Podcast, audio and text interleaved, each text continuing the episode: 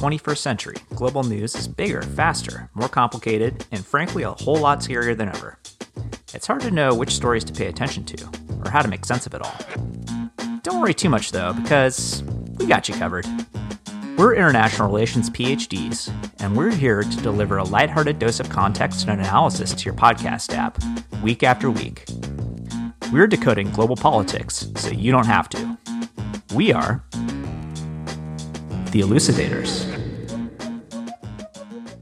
Hello, and welcome to another episode of The Elucidators. As always, I am your host, Steve Pally. With me, as always, is my co host, Soumi Chatterjee. How are you doing, Soumi?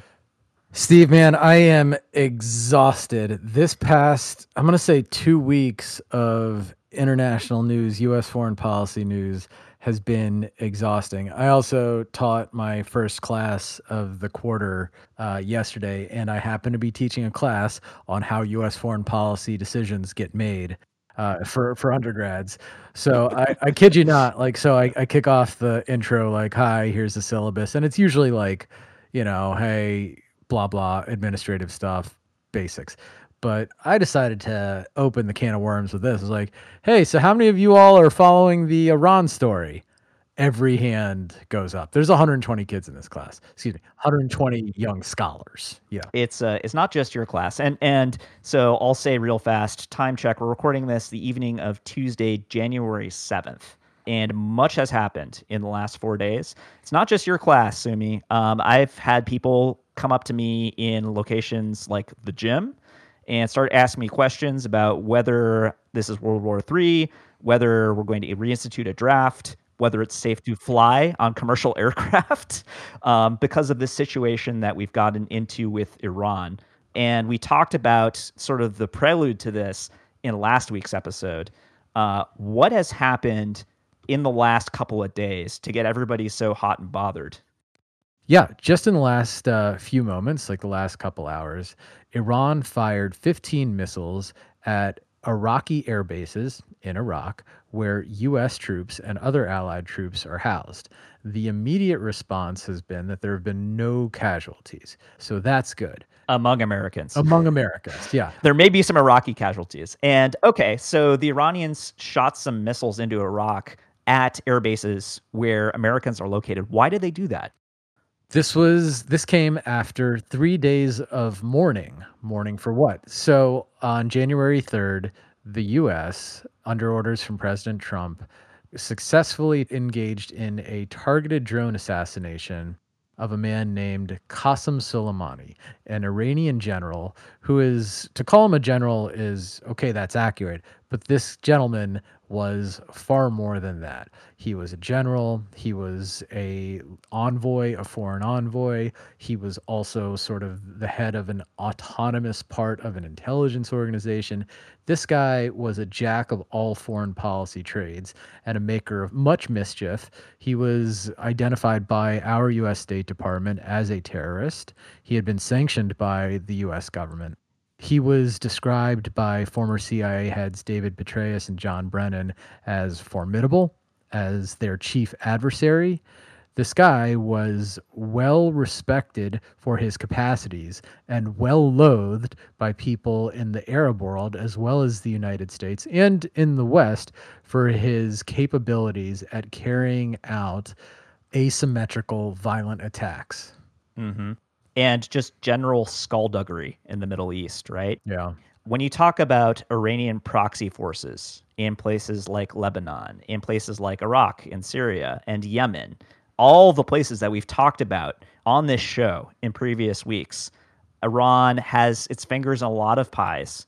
And those were actually Soleimani's fingers, more or less, right? Um, he was the guy pulling the strings and making the connections, him personally and he did it at the head of what's called the Iranian Revolutionary Guards Quds Force, right? Uh, can you tell us a little bit about that? Man, so the Quds Force. Should we just go to a previously on? Because this is. I think we should do a previously on Qassem Soleimani. Previously, previously, previously, previously, previously, previously, previously. Yeah. Okay. So Qassem Soleimani is uh, a fascinating guy. One of the stories uh, in 2013, Dexter Filkins of the New Yorker wrote a long piece. I highly recommend uh, folks go read it if they have 45 minutes to sit down and read a New Yorker article. So here's where he comes from. He's a poor guy growing up. Son of a farmer. He thinks that the US backed Shah is incredibly corrupt. His family's in debt and he has to leave his home at a young age and go work so that his family can have some money. This is not an unusual tale for people like him in this time in Iran. The revolution happens, and he wants to be part of the revolution. He supports the Ayatollah coming in. And as the Ayatollah comes into power and the revolution happens, and Iran transforms from this Western American leaning state into the state as we kind of have known modern Iran to be, the regime that comes in, the Ayatollahs, they can't trust the military, right? Because the military was also loyal to the Shah. So they start a sort of coinciding military group called the Revolutionary Guard. So you have your regular Iranian army, then you have your Revolutionary Guard army. Air Force, a Revolutionary Guard Air Force. There's redundancy parallel institutions, right? Absolutely, yeah, parallel institutions to use some of our poli sci jargon, right? But you have these redundancies, these parallel institutions, because the Revolutionary Guard is loyal to the Ayatollah personally. Personally, yeah. And so Soleimani comes up. He's not very well educated, but he's sharp and he rises through the ranks of the Revolutionary Guard, and he gets to a point where he then becomes the leader of the Quds Force that you referenced in our intro. Yeah, and just real fast to interject, he rises by basically feats of battlefield bravery during the Iran-Iraq War of the 1980s, which by many accounts was, if not the worst war of the uh, later 20th century, like one of the worst international wars. This is really bad, and it killed about a million people on both sides. And it's you know, it, it like the Iraqis with American and Western help targeted the Iranians with chemical weapons. Missiles were launched against cities on both sides, and it was just like brutal trench warfare in between these two states. This is Saddam Hussein uh, when we were friends with him and there's a famous picture of Don Rumsfeld uh, shaking hands with Saddam Hussein from from this era. That's right, Rumsfeld, who of course the the irony of that is Rumsfeld was George W. Bush's Secretary of Defense, spearheaded the Second Gulf War. Right. So in the 80s, shaking hands in the early part of this century, coming for Saddam. The the main thing to take away from the Iraq Iran war is that it affected Soleimani deeply. That's number one, because it's topical. It's what we're talking about. But two, in the broader sense of Iranian foreign policy, Iran realized this one thing, and this can't be understated.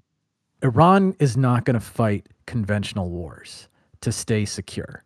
They come into existence in 79. They have to fight for survival all the way. So they're going to have to find ways of maintaining their survival. And the way that they're going to do this is to find folks in the greater Muslim world that share a similar religious ideology with them and make them their allies. Shia Islam, more specifically. That's right. Iran is Shia. And so they look for Shia allies in Iraq. Iraq is a majority Shia state. They look for uh, Shia allies in Lebanon, and they they create a half terrorist, half political movement in Hezbollah they their idea is to create what they call the Shia Crescent from the Eastern Mediterranean all the way through Tehran and Iran so that they can have this form of security. They recognize that big states like the US can win top down. They can come in with air power, they can use nuclear weapons if need be, and they can win conventional wars. But the way that Iran is going to maintain survival is through having bottom up support by supplying weapons, supplying financial support to Shia brethren in Iraq, in Lebanon, in Yemen, in these various places to destabilize their enemies and create allies. That's right. And Soleimani was personally responsible for creating the Shia crescent of like proxy militias with bags of cash, weapons shipments, missiles, you name it. Um, this was a big part of his function as kind of like I guess you could say the foreign branch of the Revolutionary Guard, the Quds Force, which is involves some of the most talented uh, soldiers that Iran actually has. It's a smaller sort of force of crack troops that are very skilled in terrorist operations, but also uh, spy operations, foreign influence, uh, cyber attacks, you name it, skullduggery, right? These guys are really good at it, and Soleimani uh, ran the show for them. So his loss is a big deal for the Iranians. Right. So let's talk about how his loss came about. And we talked about this in last week's episode. I encourage everyone to go back and listen to it. Also, real quick shout out to our listeners abroad Cambodia, we love you. Also, Poland. Yeah, Poland and France. What? That's right. Not bad. Yeah. Uh, but this is how we get to the drone assassination at the Baghdad airport of Soleimani. So basically, it seems like Soleimani was in town to talk to some of those proxy forces that we were referring to earlier. And in particular, uh, the United States, as we heard about last week, had gotten into it with a Shia proxy force, a militia called Kataib Hezbollah. And Kataib Hezbollah had been active launching rockets at American forces in the region and managed to hit and kill an American military contractor and some Iraqi allied forces, I think uh, about 10 days ago. Um, after that happened, we responded with a salvo of air attacks that hit several of this militia's training sites uh, and killed about 25 of their members. This is what we talked about in last week's episode. So Soleimani basically flew into Baghdad, apparently with the leader of the uh, militia that I just referenced, and their car was hit by a Reaper uh, Hellfire missile, a Hellfire missile from a Reaper drone while it was leaving Baghdad airport. It was a pre- precision strike targeting two vehicles. So we knew where he was going to be, and we knew that he would be vulnerable at this time. And we took him out. Yeah, it is. It remains entirely unclear what the greater purpose of Soleimani's trip to Iraq was. Now, again, in that 2013 Dexter Filkins piece, he's called the Shadow Commander. After that, in the last several years, he becomes a celebrity of sorts. You got to remember back to 2013 and the rise of ISIS. Soleimani, the Quds Force, supporting these Shia militia in Iraq. This was viewed, it, all they were very effective in fighting off ISIS. And in a weird moment, the U.S. and the Shia militia were on the same side. Yeah, are on the same side fighting ISIS. And this makes Soleimani a celebrity of sorts in Iran for keeping ISIS out. But this is a crazy thing because during this time, the US and Iran are on the same side. They're cooperating without coordinating. Mm-hmm. The enemy of my enemy is my friend, right? That's right. And we shared an enemy. And now that ISIS has been largely reduced, we say, okay, we return to the status quo. Status quo ahead of time before this was Shia versus the US. Let's rumble. And it's it's not a good scene.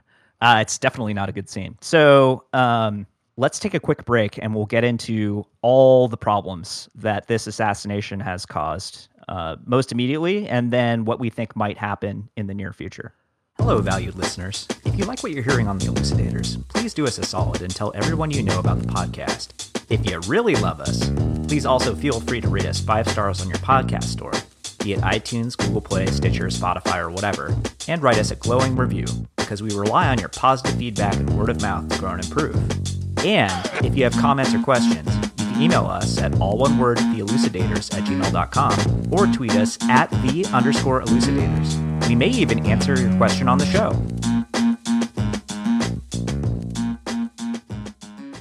As I said earlier, people are kind of terrified about what might happen next after we've killed this guy. And the Iranians have responded with this salvo of ballistic missiles uh, shot from Iran into Iraq to hit our bases, right? Although apparently without any American casualties. Yeah. And uh, there's been a lot of what I would call fairly irresponsible reporting, calling, uh, you know, this thing kicking off as World War III. Hashtag World War III has been trending uh, on Instagram. I can tell you that much. And uh, people have real concerns. So uh, I thought one thing we could do was go through some of the major concerns and talk through and see whether or not they're realistic, right?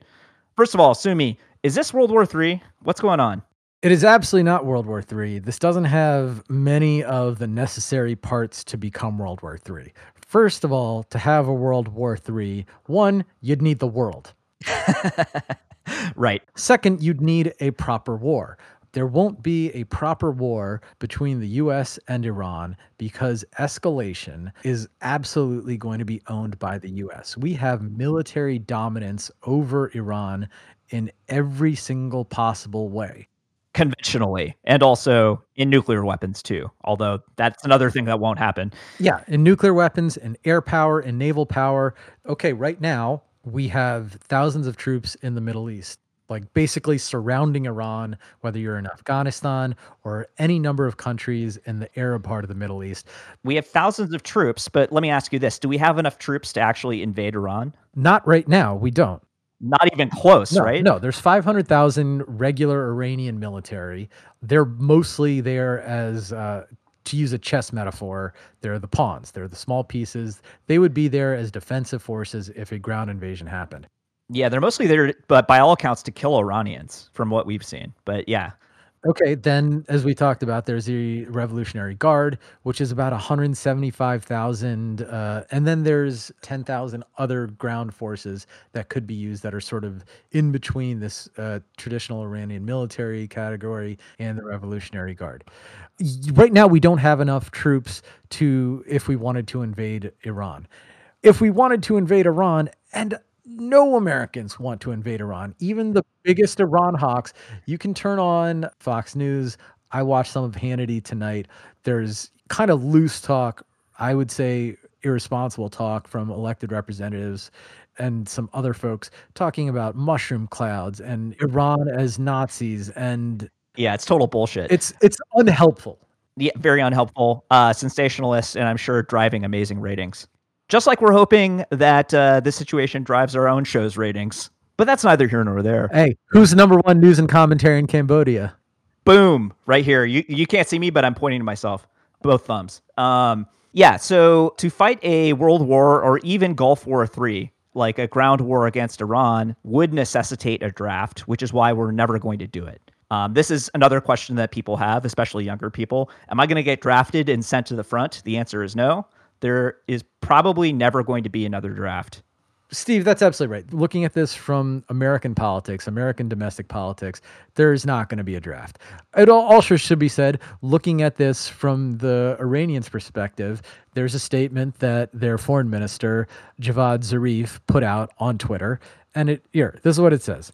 Iran took and concluded proportionate measures in self defense under Article 51 of UN Charter targeting base from which cowardly armed attack against our citizens and se- senior officials were launched. We do not seek escalation of war. This is the key part. We do not seek escalation of war, but will defend ourselves against any aggression.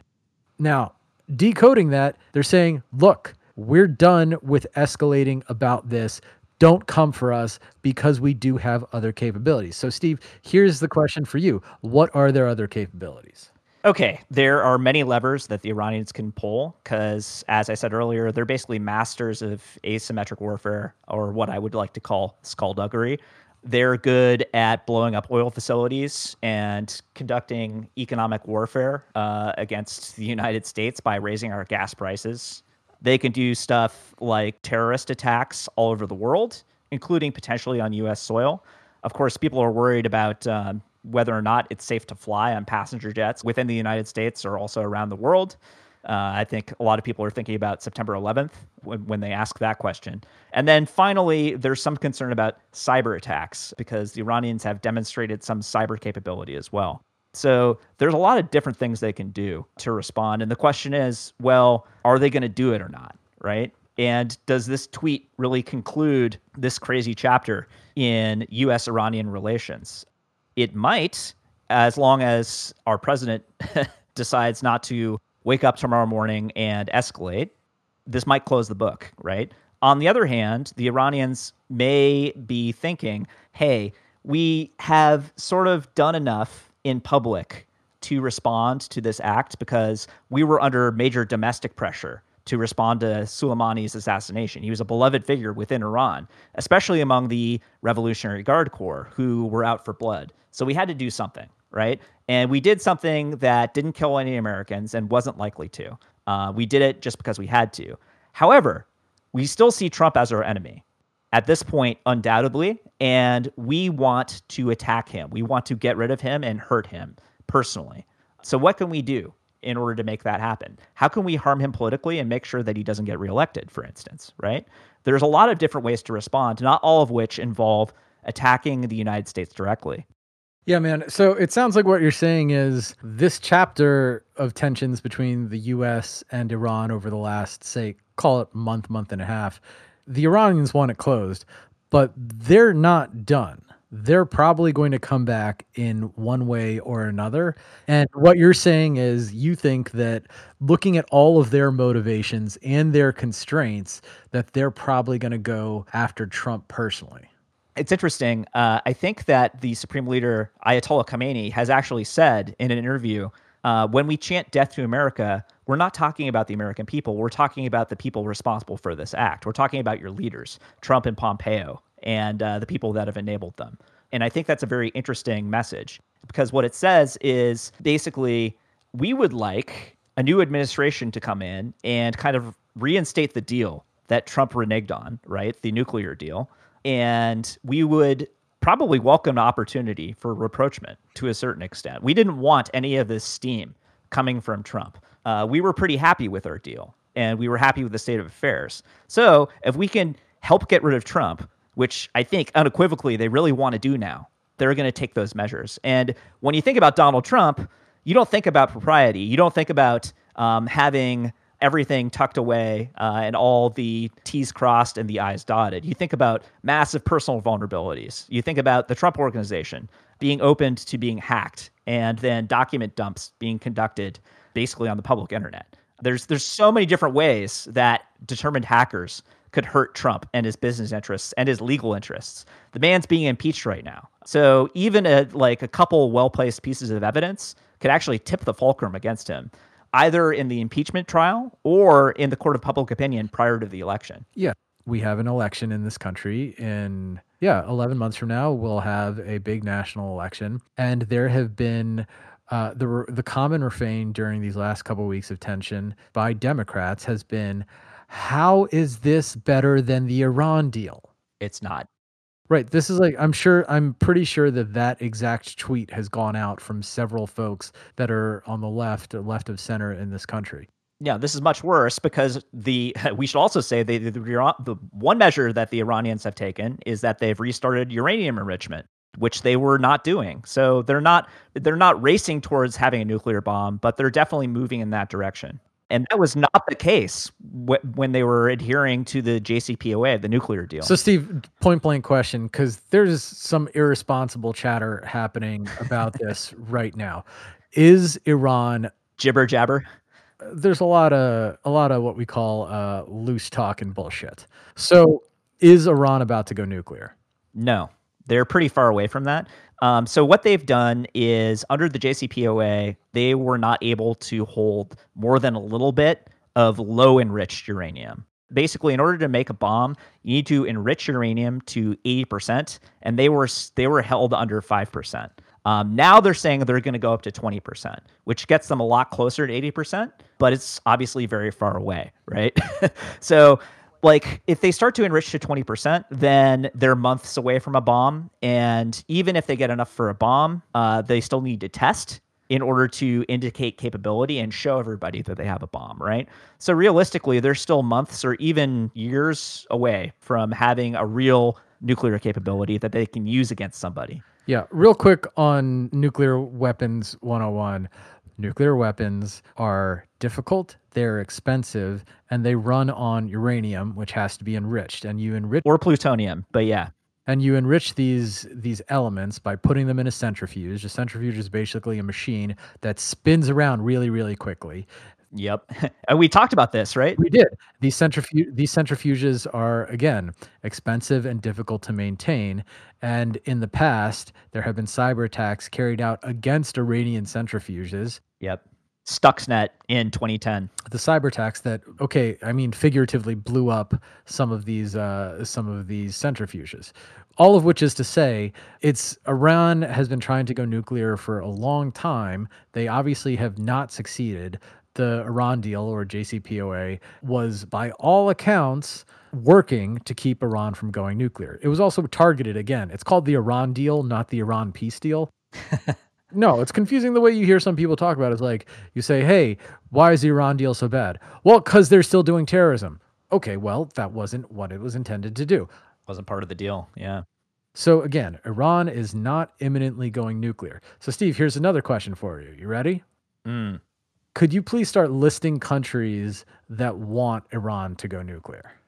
Uh, you know, that's a tough question. Uh, I was gonna go for the goose egg, but I'm gonna go ahead and say there's one country uh, that wouldn't necessarily mind, and that country is North Korea, because I'm gonna take some heat off of North Korea. Okay, so the Russians don't want it, the Chinese don't want it, Pakistanis don't want it, the Saudis certainly don't want it. We don't want it. Uh, the French, Brit- British, nobody. You know who? You know who? Bizarrely, really doesn't want it. The Israelis. Yeah. Huh fancy that, yeah. right? And it's funny you should bring up the Israelis. Uh, so Benjamin Netanyahu, the the guy who is somehow still prime minister of Israel, somehow, um, even though he's under indictment and has apparently lost an election over there, recently let slip in a oopsie moment that Israel is a nuclear power. Everybody already knows this, and he pretended like it was an accident, but it was not an accident it was just a little reminder that they like to make from time to time for largely an Iranian audience. So, quick background on Iran Israel relations not good. Not not good. Um, yeah, uh, you will frequently hear "death to Israel" spoken by er, by Iranian officials. Yeah, death to Israel, death to America. Yeah. So Israel is the little Satan, America is the big Satan, and I'm kind of flattered personally.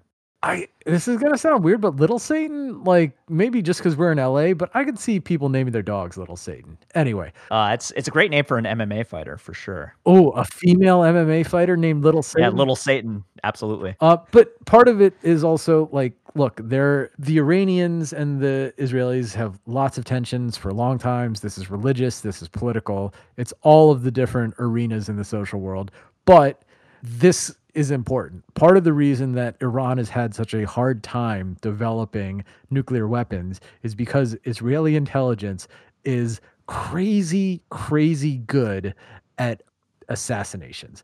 Yeah, and they're they're even better than the Quds Force. oh yeah, the Israelis are super effective at just straight up killing Iranian nuclear scientists, nuclear engineers you know, a lot of international relations, when people talk about especially academics, it can sound like super inaccessible and nerdy and filled with jargon. But we're talking about spies killing nuclear scientists. That's James Bond shit. Yeah, Israeli James Bond. They have them. So, uh, thinking about immediate Iranian responses, one is to start enriching uranium, right? Which is a step back towards making nuclear weapons, but it is not having nuclear weapons or even necessarily that close. That's number one. Number two is what is happening in Iraq vis a vis the American troop presence there, um, which is a pretty interesting situation. So, the Iraqi parliament has apparently voted to expel U.S. troops from Iraq. But did they? Well, so it's confusing, right? Because the current prime minister of Iraq, this guy, Al Mahdi, right? Abdel Mahdi, yeah. Abdel Mahdi he actually has resigned as a result of street protests in Iraq. He's a pro Iranian figure. Um, and there are a lot of people in Iraq, as we've talked about, I think last week, who do not want Iranian influence uh, taking over Iraq. And so he's resigned, but he's still technically in charge. And so this sort of rump parliament convened without any Sunni members or any Kurdish members, just the Shia members. And these are the three main ethnic groups in Iraq the Shia Muslims or the Shia Arabs, the Sunni Arabs, and the Kurds. Um, so they ran a parliament without the other two groups who support continued American presence and basically adopted a non binding resolution, apparently, to kick the Americans out.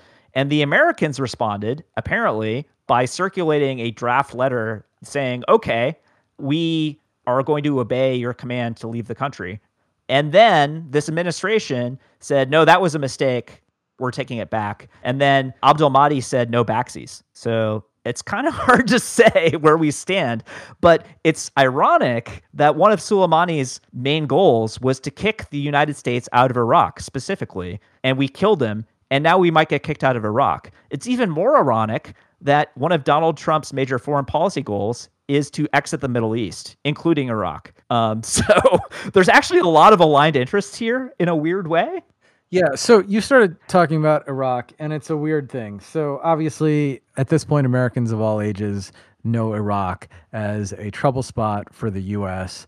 If you are of our age, you remember the Gulf War as the sort of first war of your childhood yeah. this this lightning war in which we stopped a bad guy from taking uh, a country, stopped Saddam from. Yeah, we went into more detail on this during last week's show. So if you're interested, go back and listen to that show if you haven't already. But if you're looking at Iraq over the last 16 years, you're like, okay, the U.S. comes in, they depose uh, they depose Saddam, and they try and make a modern democracy out of this country, which is multi-ethnic, has different sects of Islam, and it's not going great, Steve. but no, sir. this is this is where it gets particularly bad because when you say, "Oh, the Iraqis have the Iraqi parliament without representation from two of the three big sects have voted on a non-binding resolution to have the Americans leave." You're like, okay, well, this is symbolic. The Shias uh, have voted for the Americans to leave, and the Shias are working with slash for the Iranians okay, this isn't good, but part of their reason for saying you need to leave is because the US killed Soleimani on Iraqi soil without Iraqi permission. And the Iraqis said, hey, that is a violation of our sovereignty. We're a sovereign state, America. You don't get to kill people, including an Iraqi, in our soil. Fine. Yeah, by the way, the Iranians went and violated Iraqi sovereignty again by shooting 15 rockets. Yeah, just now. So obviously, nobody is listening to the Iraqis, and their country is just turning into a battlefield, which I feel terrible for them. It's not a good outcome. So now, exactly. So now, if you're Abdel Mahdi, you're in this weird position. You were a weak leader. You dealt with months and months of protests throughout 2019 from Iraqis who were like, hey, man, you're weak. We don't like your stuff and furthermore, you're kind of just a Iranian tool, and we're we're mostly a young country. We want good jobs, and you're out here messing up our jam. Fix that stuff. He doesn't. He decides to step down, becomes the caretaker prime minister. This is like being bad at your job, getting fired, and then getting hired as a temp to do that same job. until further notice. They need to organize an election. Like, how is that going to happen with all this stuff going on in their territory, right? It's like you can't hold an election when there's a U.S. Iran war kicking off in Iraq. Yeah. That's that makes it pretty challenging. And so you're the temp prime minister. You're like, hey, U.S., you cut that stuff out. We're sovereign. And then your boys in Iran do the same thing to your bases. You are the prime minister of this country, and the Iranians just shot 15 missiles. Okay, four of them failed. They they successfully landed 11 missiles at these massive Iraqi bases. Are you going to pop off now, or are you going to be a good boy and keep quiet? Uh, I think probably the latter. Right, which is to say, no one, to your point, no one has to respect this guy. No, the United States has basically said we're not leaving anytime soon or until we feel like it. And Trump has come around and said now is not the time because if we were to leave now, Iran would just come in and take over, which is accurate. Um, and ISIS comes back.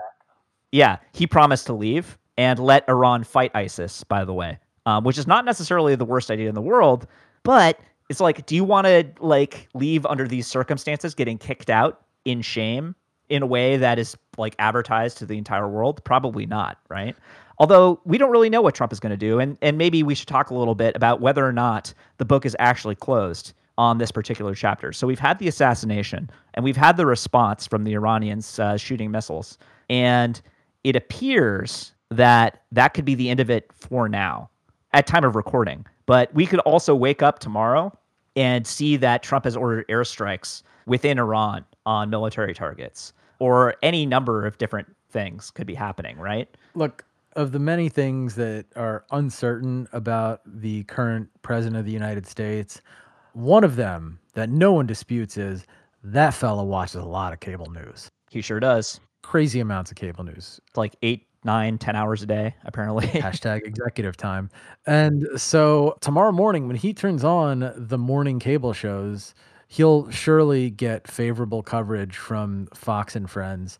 But if he flips over to Morning Joe or the CNN show, they're going to be brutal on him to wi- to a certain extent, like rightfully so. uh, to a very large extent, I would say. This is what we like to call an own goal in soccer terminology or international relations. This is this is uh, where you hit yourself in your nuts really bad. But once he's touched this off, we've seen that Trump likes to take risks, even when he probably shouldn't, and he may think that making things worse in the Middle East will raise his profile going into the election and help him win because the economy is good and he'll be a wartime president, right? And that's usually a winning combination for a second term.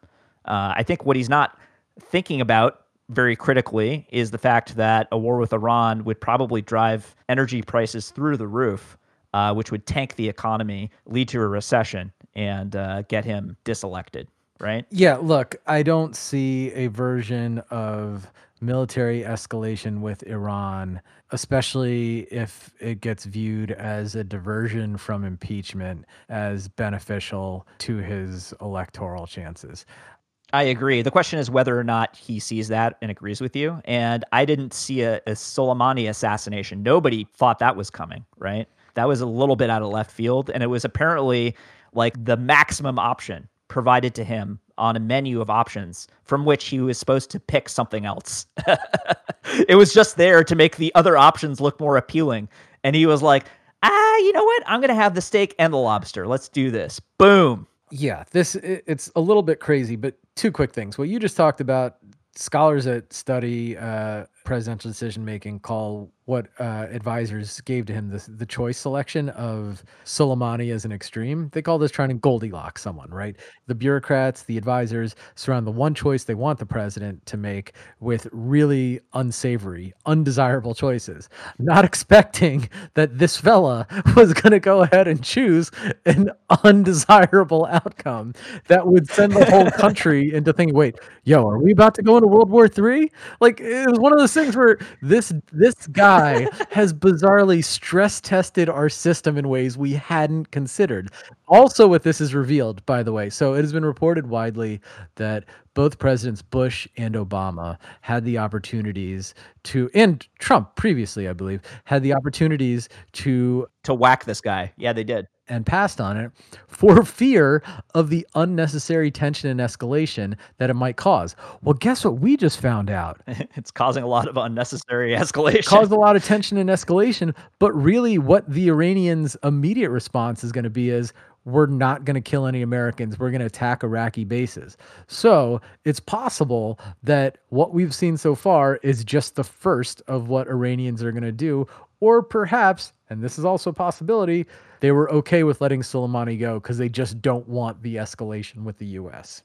That's right. Um, it should be noted that Pompeo, who appears to be, if not in the driver's seat, certainly in the co pilot seat on this one, has been dropping uh, Soleimani's name for some time, including last week, Yeah. where he made sure to mention it in interviews, Yeah. which is kind of interesting.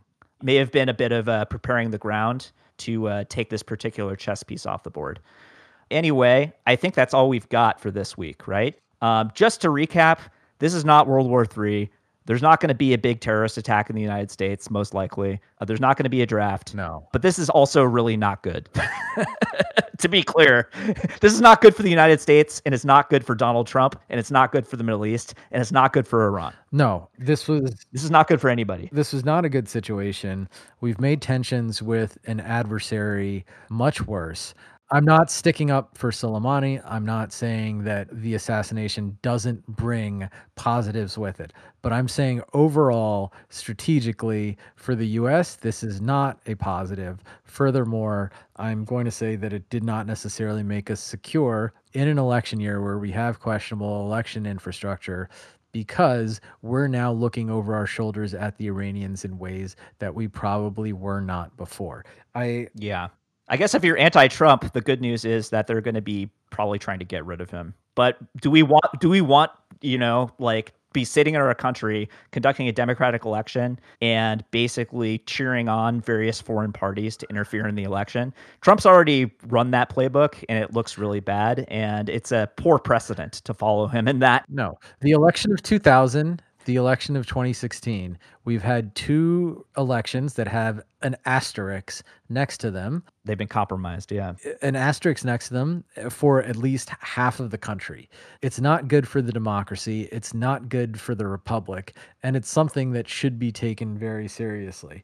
And so the idea that the Iranians have these great cyber capabilities and they have every incentive to push Trump and Iran hawks out and to hopefully support a Democratic candidate who might re engage with the Iran deal eh, just because they have coinciding interests, it's it's a tense point, and we're gonna have to keep watching. That's not the way we want to do it. no, we want to do it legally, the, the right way, the institutional way. All right, we're going to leave it there for this week. Thanks a lot, Soumi, for uh, an extra wide show and an extra serious situation, which we will continue to monitor, correct? Yeah, we will monitor it because this is not going anywhere. It is not. And we may very well be back next week to talk about it more. I, ho- I really hope not. Yeah, me too. All right, later.